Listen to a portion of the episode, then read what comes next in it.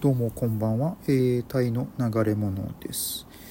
えーと、今日はですね、あのー、社内向けの営業、いわゆる社内営業についてですね、今一度ちょっと考えてみたいなと思いまして、あのー、これがまあ営業というとまあ法人営業、個人営業あるんですけれども、あのまあいろいろ今までもそれについて考察はしてきたんですけれども、まあ、あ法人営業っていうのは、あのこれいい面悪い面あると思いますね。あのでめそれをやることによるメリットデメリット。でまあやっぱりメリットについてはやっぱりあの営業マン個人への負担がかかりにくいっていうことがあると思います。あのこれは商品の性質にもよるんですけれどもあのまあえっ、とわりかしまあ売りやすいっていうのがあって例えばこれ、えー、例えばメーカーのものをですね一流メーカーのものをあの法人相手に販売するってなるとやっぱりまあ結構品質はしっかりしてたりするわけですよ。で、えーと、あとなおかつまあその会社としてのですね取引っていうのがもうすでに何年もあって何十年と取引が続いててですねで、えー、そこにルートセールスとしてですねあの配属されたというような場合っていうのは割と売りやすいという現実があるわけです。あのその個人としての信用というよりはあの会社としての信用がもうすでにあってそれをもとに販売することができるというところですね。でありますからその個人営業と比べるとあのその個人の営業マンに対してのプレッシャーっていうのがかなり、えー、弱まるというメリットがあると。でまあ、あとあのお客さんにしてもですねあの紳士の方が多いっていうですねことです。その法人相手にですね商売をしていると。ですからまあ個人の時のようなまあ変な輩のようなですね人を相手にするようなこともないですしね。ああそういう面でもまあ長くやっていきたいなっていうあの仕事していきたいなっていう人にはやっぱり法人営業の仕事っていうのはおすすめなのかなというふうに思います。でその一方でですねまあやっぱりあのえー、デメリット法人営業のデメリットなんですけれどもこれやっぱりこれが、えーと、今回お話しする、えー、社内営業っていう話にもなってくるんですけれどもあの営業マン個人へのですねえっ、ー、とプレッシャーっていうのがあの弱まる反面、えー、個人の業績っていうのが個人営業と比べて非常に見えにくいっていうのがあってでそれがために法人営業の場合あの社内向けに自分の業績とか能力っていうのをアピールする必要が出てくるわけです。でうんでこれは私ずっと考えてたんですけどなんでこうもあの法人営業をやっていると,、えーと、社内で、えー、なんか出しゃばるというかですねあの自分の能力を誇示したがる人がなんでこうも多いのかなっていうところなだったんですよ。でだから最近やっと腑に落ちたというかですねあこれは要はあの個人営業と比べて法人営業っていうのはですね例えばあの会社の壁にその各個人の営業マンの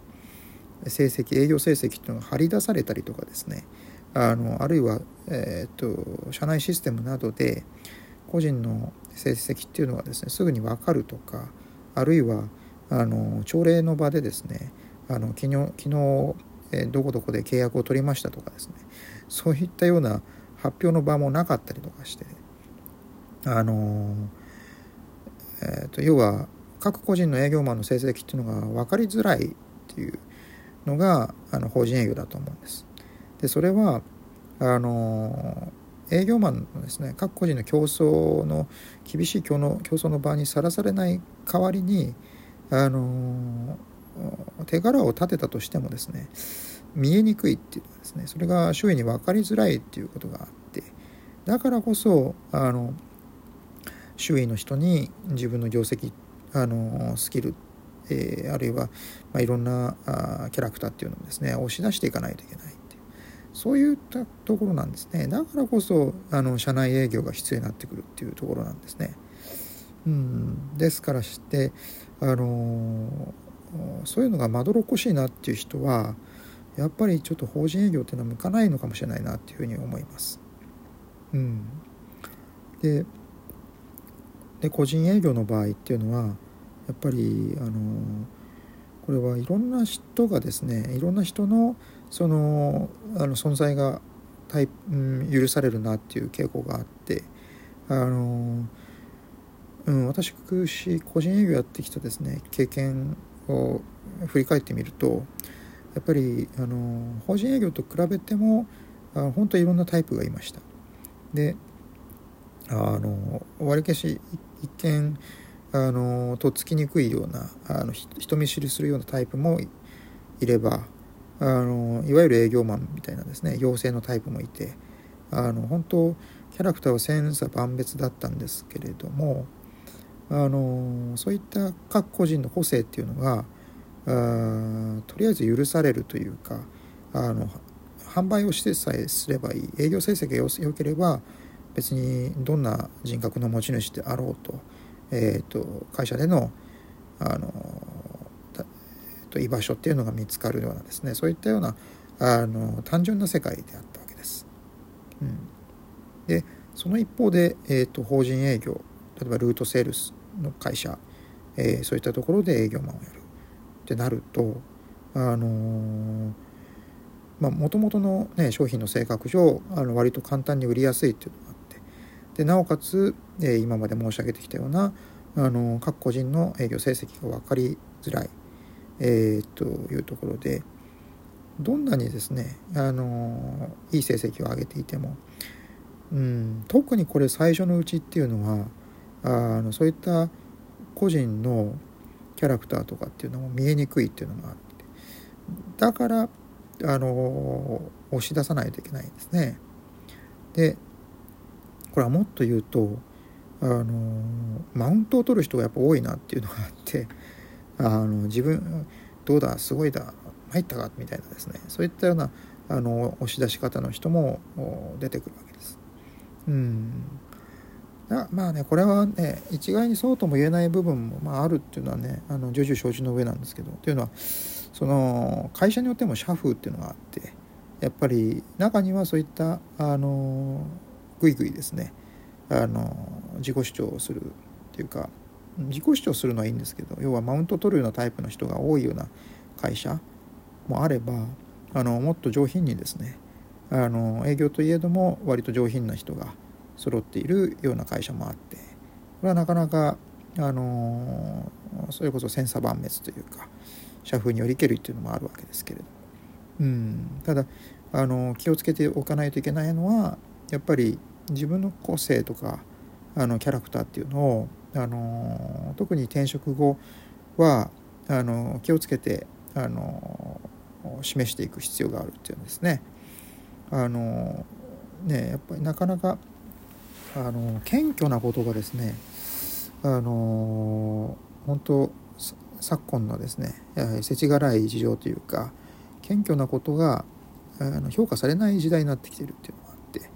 あのそこでそうですねえー、っとなんだろう。下手に謙虚にですね振る舞ってしまうとそれが自分の立場をですね危うくするようなこともあるということででえー、っとでなおかつその社内の人にも例えば自分の営業成績っていうのは分かりづらいっていうような事情もあって、うん、そういった、えーと、環境状況を勘案した時になるべくあの自己主張をしていく。で、えーと、好きあらばマウントを取るみたいなですね、まあ、そういうふうにやっていけばまああのルートセールスであってもまあうまくやっていけるのかなっていうところですね。うん、だから本当ね気をつけないといけないのはやっぱりそのやっぱ一番はやっぱ社長ですかね特に中小企業になってくるとあの社長っていうのはなかなか難しいあの人物が多いっていう印象があります。本当あの謙虚さっていうのが、えーと、通用しない時があってですねあのなかなか分かってもらいづらい。で、えーとこれうんあえてですねまあこれは誤解を生む、え、可能性もあるのを承知で言いますけれどもそれはあの何ですかね、え、謙虚ではなくて、まあ、ちょっと生意気だなって思われるぐらいがですねちょうどいいっていうかですね社長からはですね。あのそれぐらいあの自分の、まあ、能力とかスキルっていうのをあの押し出していくというか。で、えっと、自分の仕事に対する考えとかですねっていうのをあの伝えていくっていうですねことをやっていった方がいいかもしれないですね。